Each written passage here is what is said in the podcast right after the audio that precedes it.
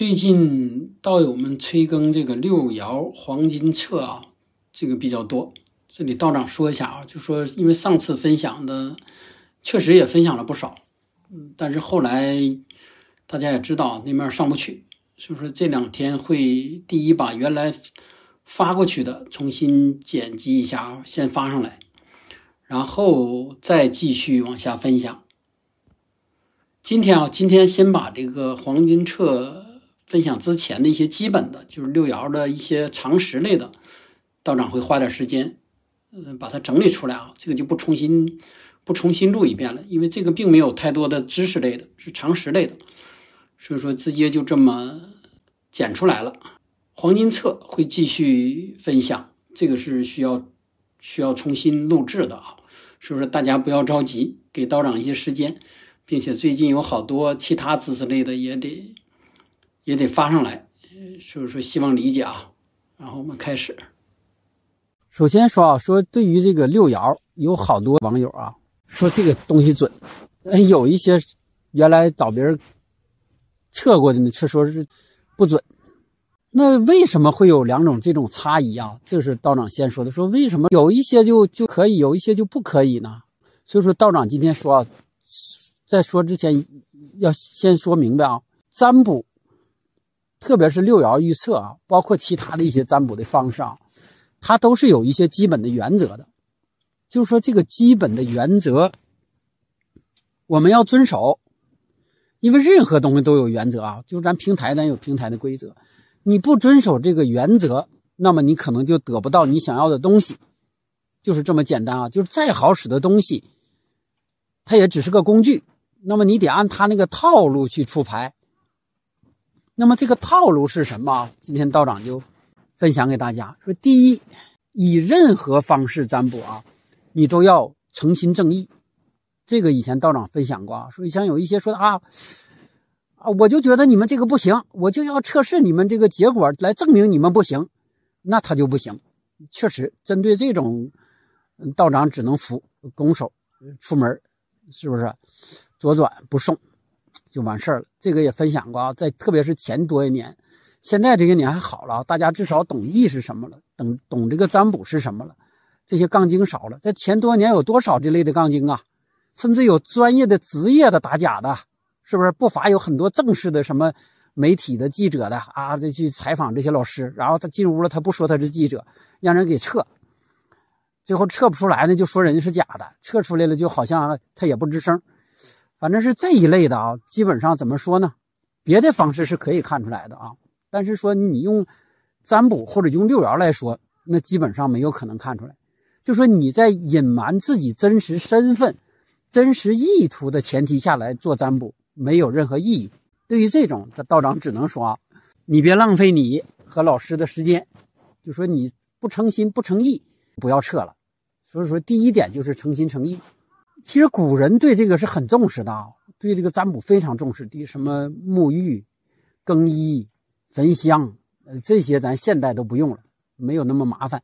但是重点就是你诚心诚意，你心诚，确实确实有问题，是不是？你这个问题已经困惑你好久了，嗯，不是说你今天突然想起来一个事儿，啊，你你就你就你就你就摇了就就就可以了啊？有问题困惑，然后你再诚心诚意，这是第一个啊。第二是什么呢？要有敬畏之心。什么叫敬畏啊？就说现代人对这个敬畏心确实缺乏了，就是拿什么都不当回事儿。那么对于这种，你也、你也、你也不要占卜，倒不用说像刚才道长说的那么麻烦啊，什么焚香，呃，什什么那啥似的。但是至少吧，比如说你，你可以去先去洗个手吧，是吧？就这么简单嘛。其实洗手的过程不是说。把你手上的脏东西洗掉，其实就是这个在在培养敬畏心的过程。对，最对于这件事儿，你要重视，就是把敬畏心升起来，把这个恭敬心升起来，这才有可能人家才能管你。这个说人家不是不只是道长啊，还有其他的不可见的。没有这个敬畏心，那你不拿他当回事儿，他也不拿你当回事儿。第三个。原则是什么呢？就是子不问卜。这个现在有好多小伙伴啊，好犯的错误。你们好熬夜吗？我第二天早上四五点钟起来一看手机，哎，昨天你半夜十二点零几分发上来一个，哎，你倒发的挺详细，但基本上这个就作废，不能用。为啥不能用啊？大家也可以自己在网上深查，这面我只是带过啊。古语已经有这句话叫“子不问卜，自惹灾殃”，就是什么意思呢？就是你半夜在子时摇卦问卦，那你自找倒霉呢。就说这个事儿，不只是谁帮不了你，甚至你，你可能会因为这个惹一些不好的东西。为什么啊？因为子时大家也都知道，正是大半夜，并且它是这个黑白阴阳，呃，明暗。正是交缝的地方，就如同原来道长举例的说，你在这个地铁上，是不是你踩在两节车厢那个交车厢那个交缝处，那你肯定动荡嘛，肯定没法定好你是在这个节车厢还在那节车厢嘛，这就容易出问题嘛，是不是？再说真正这个车车出问题的时候，你也容易出问题啊。所以说，特别是从这个传统的易学上角度看啊，这个时间段就是在这个子时是阴气最旺的时候。根本就不适合，不适合。你想，本身这个求助于这种方式，就是就是这这样一个方式。你在这阴气旺的时候不好，这是古人啊。古人因为很简单，他就让你记住这个时间不好。但是现代人也分析了，现代人啥？咱什么时候呢？现代人分析是这样一种解释啊，就说咱们精力一白天精力旺盛，但一般在半夜时候你就迷糊了。但现在是有小伙伴越半夜越精神啊，当然这个精神也不可以。就说这个什么，你半夜的时候，你觉得是精神，但实际上头脑已经有点混了。那么这个时候，无论你问的问题，还是摇出来这个卦，都会混乱、杂乱。那么说，如果这阵正好有个、有个、有个假大师正好没睡，哎，你俩赶到一起了，那就坏事了。你在子时摇出一个混乱的卦，然后呢，你大脑混乱的问题，然后他呢迷迷糊糊的喝了点小酒，在子时又给你断了一个。事儿，那你觉得这件事儿会给你指引吗？是不是啊？然后你正晕的乎的，你再做了某些晕的乎的决定，那就因为这一个子子问卜，就给你整进壕沟去了啊！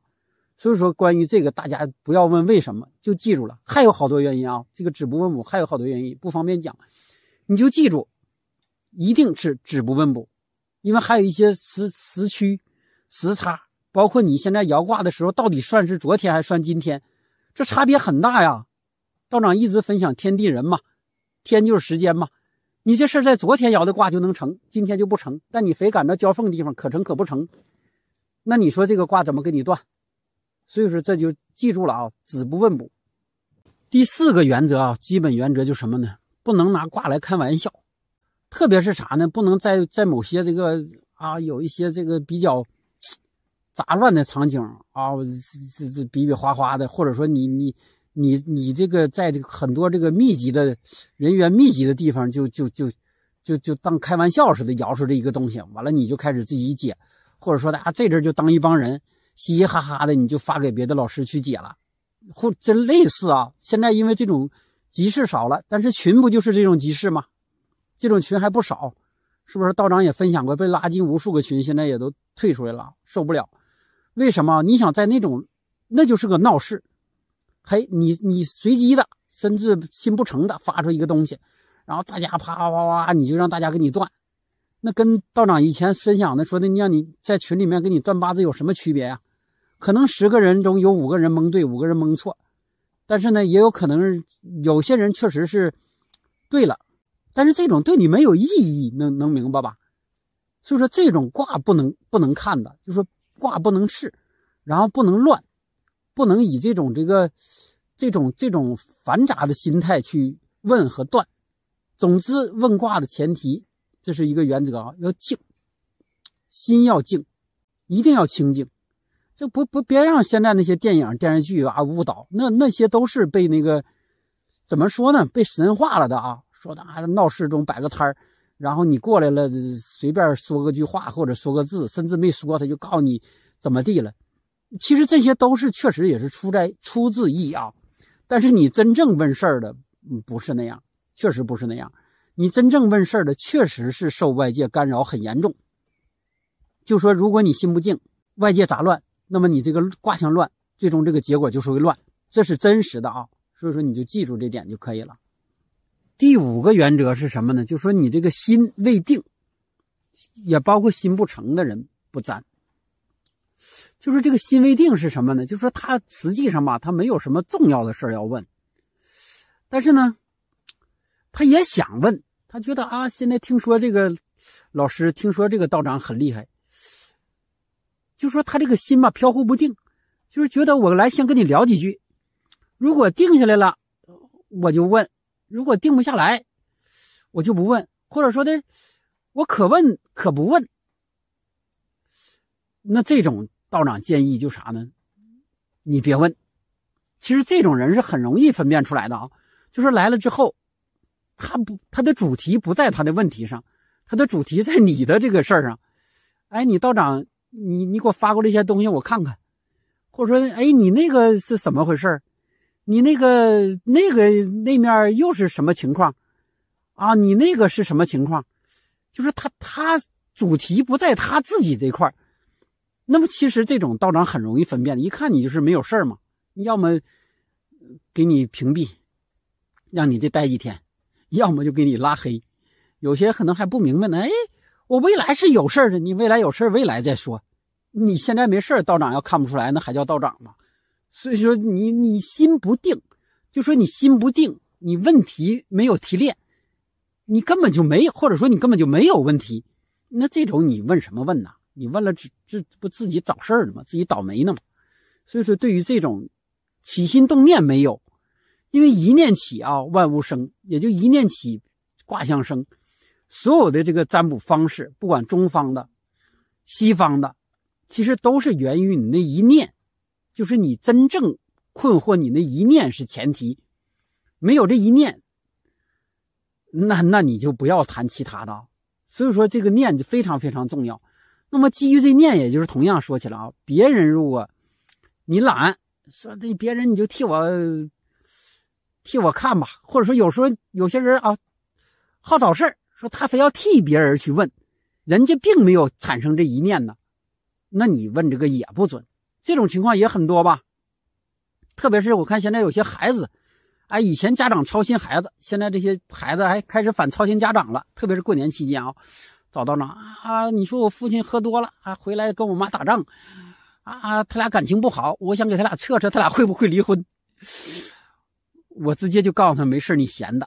他说这不是啊，我看他俩确实是不好，我就想撤。我说你想撤没有用，第一不能给你撤，第二呢，人俩并没打仗啊，你别瞅大过年喝点酒，人俩骂两句，人家俩感情很好呢。这一，第二，可能真打仗也是因为你。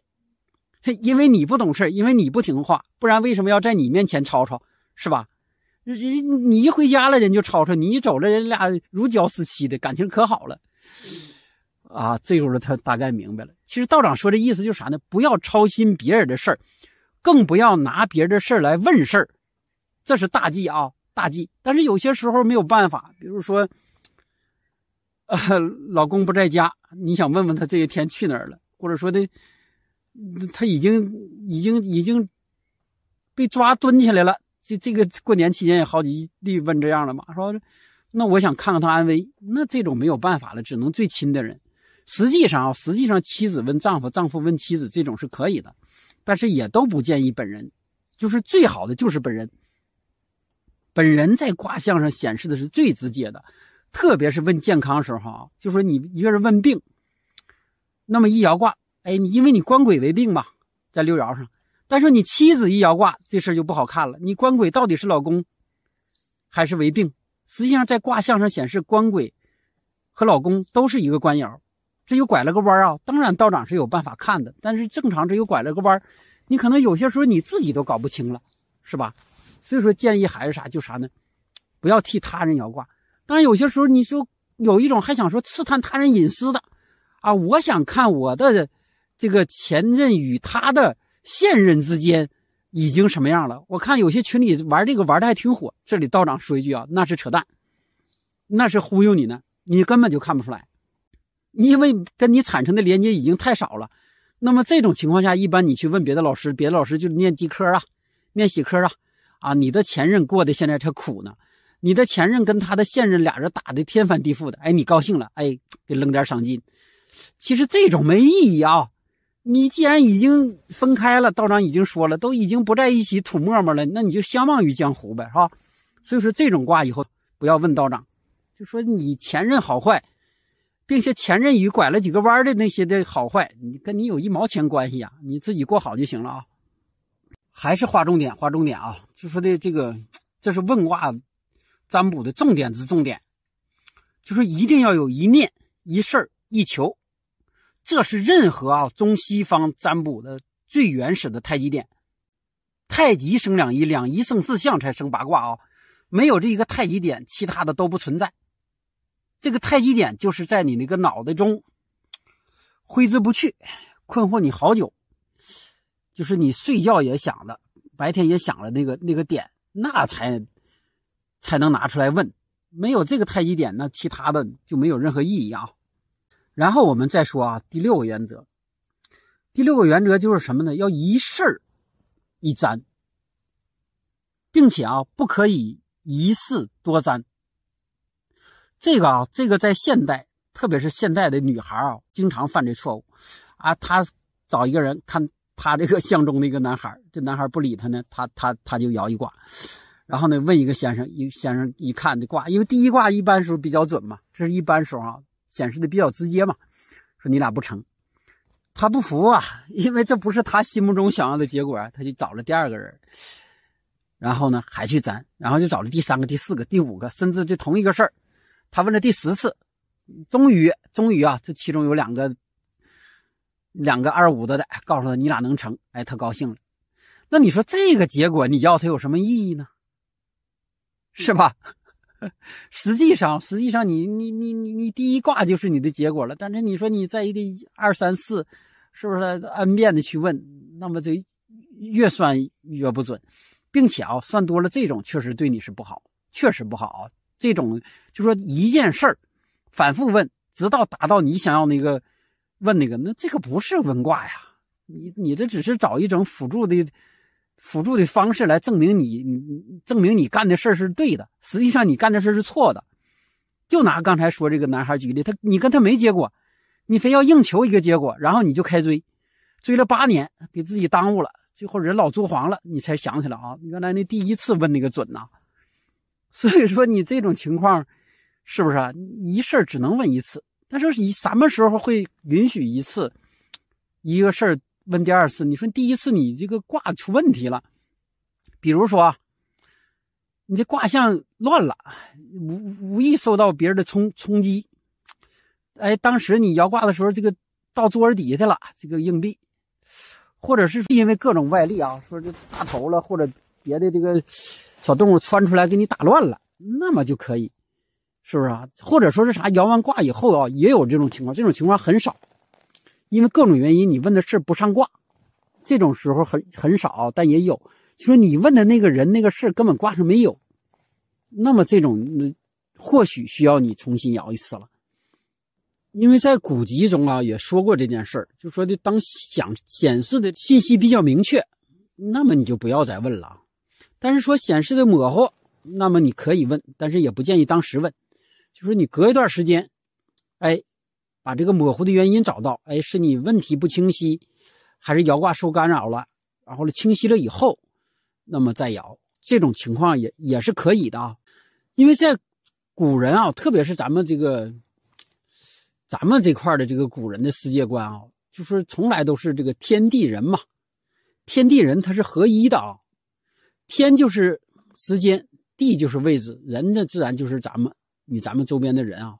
因为这个天地人，他才构成了这样一个浓缩的宇宙模型。实际上，你在这个摇卦的过程啊，就是问卦的过程，就是一种信息，就是把你想要的这样一种信息注入到这个卦中来，通过这样一种方式展现出来。其实它并不神奇啊，但是道长也好，或者其他老师做的是什么？他只是把你的那个信息映射出来的这样一个卦象。翻译给你能听的语言或者文字，其实真的不神奇，并且按现代的来说啊，也解释的也有解释了，是很科学的。现在很多大学啊，已经把这个作为医学当作为一个课程了。所以说，这个这个并不是其他的你们理解的那方面的啊，确实不是。所以说，它严格来说是一种推理演算的过程。那么，如果基于这个推理演算过程，说你在出题时候，你就把这个问题给出错了，或者说给这个问题提供必要的条件提供不够，那么这个题就解不出来嘛。就是这样一个道理啊。说你如果提的正确。那么这个答案就能找到，但是说有些时候我因为这个结果不满意，我反复的修改这个修改问题，这也是为啥道长强调不要后提交问题，就说你摇卦之前确定问题，然后那个问题生成的卦象，不是说你摇完卦之后了就跟地摊上坐那个先生就开聊了啊，问这个问那问这问那，其实那他就是陪你聊天，就是没有意义了，就是一定是。基于你这个，所以说针对这种，特别是有些小伙伴在群里面啊，人家说问我家猫找不到了，发一个卦，那你就给人断猫能不能找就可以了吗？有些这个新手啊，直接基于这个卦，这是个男孩发的，说告诉说你老丈母娘有妇科病，说不信你回去问问。我说这他妈他问他不早挨揍呢吗？是吧？你说人问找猫，你断人断人老丈母娘的病有什么意义呀？就是这样一个意思啊，就说你问的事儿。他才挂，他为了显示什么呢？有一些显示他自己看的多啊，这里面有这卦象。但说你要为了交流义理，这个可以啊。你问了问事儿，不可以，确实不可以啊。这叫答非所问，就如同你在这个频道，你在那个，有些时候你是能蒙对啊。蒙对的目的还是像以前说那个三板斧那作用啊，就说哎，我没问这事儿，你都看出来了，那叫蒙，那个没有什么意义。然后今天顺便带一下哈，有些小伙伴问的这个，就说为什么有没有这个越酸越薄这一说啊？就说关于说越酸越薄这个啊，如果是依照以上几个原则的，第一确定对你没有影响，但是说回来什么样的有影响？第一啊，不管是问卦和问八字，今天道长说点干货啊，就说心智不坚的人不要问，这个问可能是对你不好。就说什么叫心智不坚呢？就说你问的时候不明白这个东西有什么作用，容易受这个老师或者一些不良的人的这个干扰，那么你一定不要问，因为他一定会给你说不好，并且这种人他不会给你收尾的。比如说你问婚姻，那他不用看，告诉你婚姻不好，哎，你就害怕了，因为你本身心智不坚呐，他已经看出来了。这这种如果你算个十次八次，都是二五的先生。都告诉你婚姻不好，那你就完了，你就受他影响了，这就叫越拴越薄，你的婚姻就不好了。但是他并没有给你指点呢，并没有告诉你八字中或者卦象中的婚姻不好的问题在哪儿，是吧？问题是你官杀混杂，就这么简单嘛？那你避免官杀混杂就得了呗？什么叫避免官杀混杂？你别跟那些不三不四的男人来往，你别跟着家里头老公在这面吃着，那啥时候你惦记着外头的这个。你你你像以前开玩笑这样吃着家里的土豆丝你你惦记着外头的这个火锅，是吧？那你命就好了嘛？就说，但是后话他没告诉你，为啥呀？他吓唬你好出钱呢。但是最终你什么也没记住，你只记住自己命不好，婚姻不好，无法改变，那你自然就无法改变，就不好了嘛。这也就越来越薄。包括问病，有时候也是这道理。你一问，其实怎么说呢？无论是卦象还是八字啊，特别是八字。包含人的一生的内容，它自然包括很多不好的信息。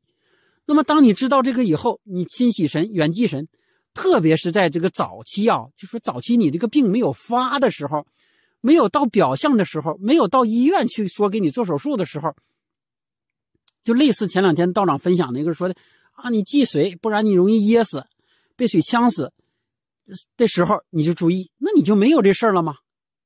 是吧？但是你只是说问了人说的啊，你这个身体不好，将大病，并且这大病实际上是五十年以后的事他也没告诉你五十年以后啊，是不是？你今天就开始害怕了，后来吓唬你的三年以后你就给你下病了，那这就叫越拴越薄嘛，是吧？所以说你你你要明白其背后的道理在哪儿，这点特别是在婚姻上啊，有好多这个女士问啊婚姻，哎婚姻不好，问另一个婚姻不好。给他吓的呀，甚至都不敢处对象，不敢结婚了。你这就过了啊，这就过了，这就失去了我们这个学艺也好，问艺也好的目的了。我们最终目的就是啥呢？知道自己的这个原局，知道自己的运势，知道这件事儿的吉凶成败，然后呢，基于自己的这个东西，我们把它往好的方向去调整。不敢说那个字儿啊，只能说往好的方向去调整。那那也就目的达到了啊。但当然，你反着方向行，那你就会越来越薄。当然，这里面还有道长分享的啊，就说一命二运三风水嘛，四积阴德五读书嘛。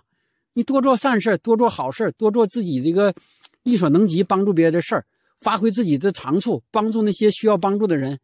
所以好多东西无形它就改变了，它不是真的不是死的啊。道长一再强调，就说有些东西是可看的，但是真的不是定数，不是定数。婚姻是这样，你求财也是这样。那你一问，这个这件事没财，没财就不在这件事上求呗，是吧？这是卦象显示很直接，你就可以换一个事儿嘛。那如果说你八字运势也是这样，说这十年没有这个大的财运，那你就稳稳当当嘛，是不是啊？你或者不干事儿，或者去给人打工，千万别折腾。你下一步大运起来再折腾嘛，你慢慢不就改变过来了吗？是不是？但是你说我我我就不听你的，我我就我觉得你不准，我就找一个下一个人算算算。你看了十来个人，终于有人告诉你说啊，你你可以，你就听他的干，最后折了嘛。这里道长啊，还是说划重点，反复强调，就重点的事儿不怕重复，因为好小多好伙伴他以前他根本也不看，就说无论是六爻还是八字，其实它就是天气预报，他能告诉你明天阴天晴天，但是你能不能挨浇，或者你听不听他的？那在于你自己，或者说你明天明天明明下雨，但是你准备完善了，继续出门，把你事儿也办了，你也没淋着，他就是这个道理啊。也如同前一段道长举那个例子嘛，就说这坑，你外面被挖坑了，但是呢，有人告诉你了，你肯定不会掉下去，你掉下去你就是虎。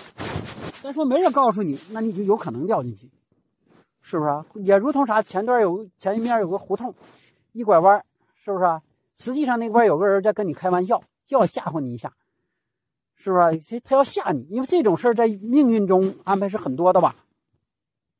你不知道，你走过去，哎，他就蹦出来了。你是没怎么地啊，但他给你吓了个半死。但是你知道了这件事你觉得你有可能还被他吓着吗？就是说，道长已经告诉你了，那卦象已经显示了，说啊，你在走十步时候拐弯的地方有个人搁那蹲着呢啊，那你还能吓着吗？你可能去吓他一下。这就是问这个东西的作用啊，但是并不能让那个那个人消失。有些人好说这个事儿，你能不能让那个人消失？你能不能让那个坑平了？你能不能让天不下雨？不能，这就叫逆天啊！逆天改那个啊，这样不能，也不是说不能。古古代有好多这样的啊，也也能，但是那不是八字和六爻的范畴，就说也不建议你那么做，你顺从就可以了嘛。你有什么可急的？一劲强调天地人，天就是时间，就是这个时间。这件事儿为凶，吉的时间这件事儿就为吉，这是有好多小伙伴不理不理解的啊。就说同样的人，同样的事儿，不同的时间，它就有可能产生不同的后果。而我们好多时候好忽视这个时间，我们心着急，痒痒，就想现在干这事儿，那么它就是大凶。但是当你过段儿干它，它就是吉。很简单的道理啊，很简单的道理。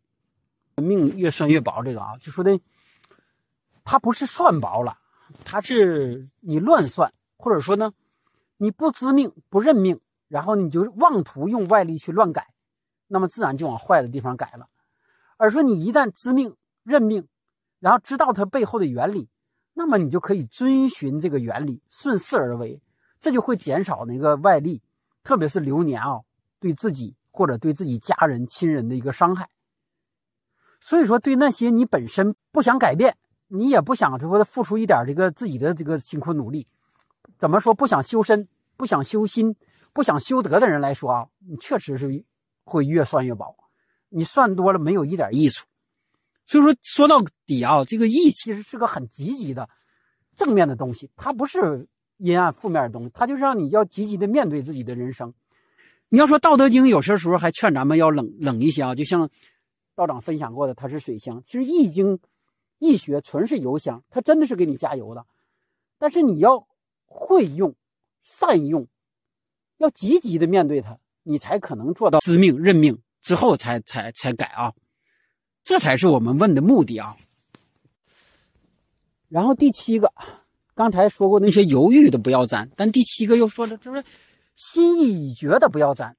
这这这里面看那道道友，特别是有些会要问了，说这怎么心意已决还不要沾呢？对呀，什么叫心意已决？就是有一件事儿，你已经根据自己常规的理性判断、数据分析得出结果了，就想干。那你就不要再沾，这就如同有好多这个小伙伴好犯的错误啊，他预计就想开个工厂，根据他这个这个数据分析啊，他所谓的数据分析就是能赚钱，如何如何的也确定了，他实际上来找道长就是来给他吃个定心丸，说这事可干啊，给他念点喜科，你将在多年挣多钱。但实际上一看他的运势，包括结合卦象分析，这件事不可干，确实不可干。那道长只能是如实的告诉他不可干呢。但是这他就不听了，不服了，他觉得我按照我的常规理性分析这件事将如何如何可干，他又给你一顿讲。对于这种道长，要么就是说的不吱声了，要么那你就干他吧，是不是啊？那那那道长也没有办法了，因为什么意思？就说如果你已经确定了，那你就尝试嘛，你就没必要问。问是因为你没有确定。或者说你靠常规的这个理性分析以后，你觉得这个只是说的按啊一百分打的话，只是五六十分，那么你就用这种方式问一下。但你说你按这个打已经一百分了，那你来找问这个不就没有意义吗？确实没有意义啊，并且啊，并且这里道长也透露一下啊，实际上卦后面意后面毕竟是玄学，它背后确实是有东西的。那么这个说的，那你问完我了，你却不听我的，是不是啊？那那你觉得这事儿，你下次再找他，咱不说他是神啊，也不说他是神的鬼啊，也不说他是仙儿，就是挂后面这个，那那你说你下次再找他，他会帮你了吗？啊，你这次的他帮你了，最后你不听，你还按自己的做，那你就没有意义嘛？你还白白花这个了，然后你你是不是你就没有意义？所以说这也算是对这个背后的神的一个尊重啊，就说你已经决定了，那你就别问神。你没决定了，你问了你就要听，这个在婚姻上有好多啊。他显示说他跟这个这个男士不可能在一起，然后并且这男士也也是有家庭，这卦上也也也显示跟他一对也能对得上，但是他就说我就喜欢他，我还要跟他，那你这种就没必要问了啊。这卦也帮不了你，卦不可能是原来道长说的，不是巫婆，不会把别人家的拆散了之后把这人抢过来给你，你只能按自己的方式去，也是。创了南墙以后再回头啊，然后啊，然后今天的好像是有点长了，然后再说这个易啊，易之之所以叫易，它就是由不易变易嘛，简易构成的嘛，它最大的就是这个易，易也就是变化，所以说宇宙万物啊，它都都处在这个时刻的变化中，八字还好一些啊，它看的是定数，或者说那部分不变的东西啊，而六爻实际上。包括爻卦各种占卜方式问的都是那些变化，就是时刻变化的。说你当时爻卦时候的条件，决定了那那个卦象的一个结果。那么当条件变了以后，这件事儿就有可能去变化。包括你在不同的时间、不同的地点、不同的外力、不同的人物变化的时候。所以说，再说重点吧，就是这个卦象，仅供你参考，不要完全的依赖，也不要任何事儿都都依赖这个卦去给你结果。尽力去朝着这个方向去做，或者说朝着好的东西去做，那么才能达到我们所要的那个目的啊！这也就问这个卦的一个积极的一个作用。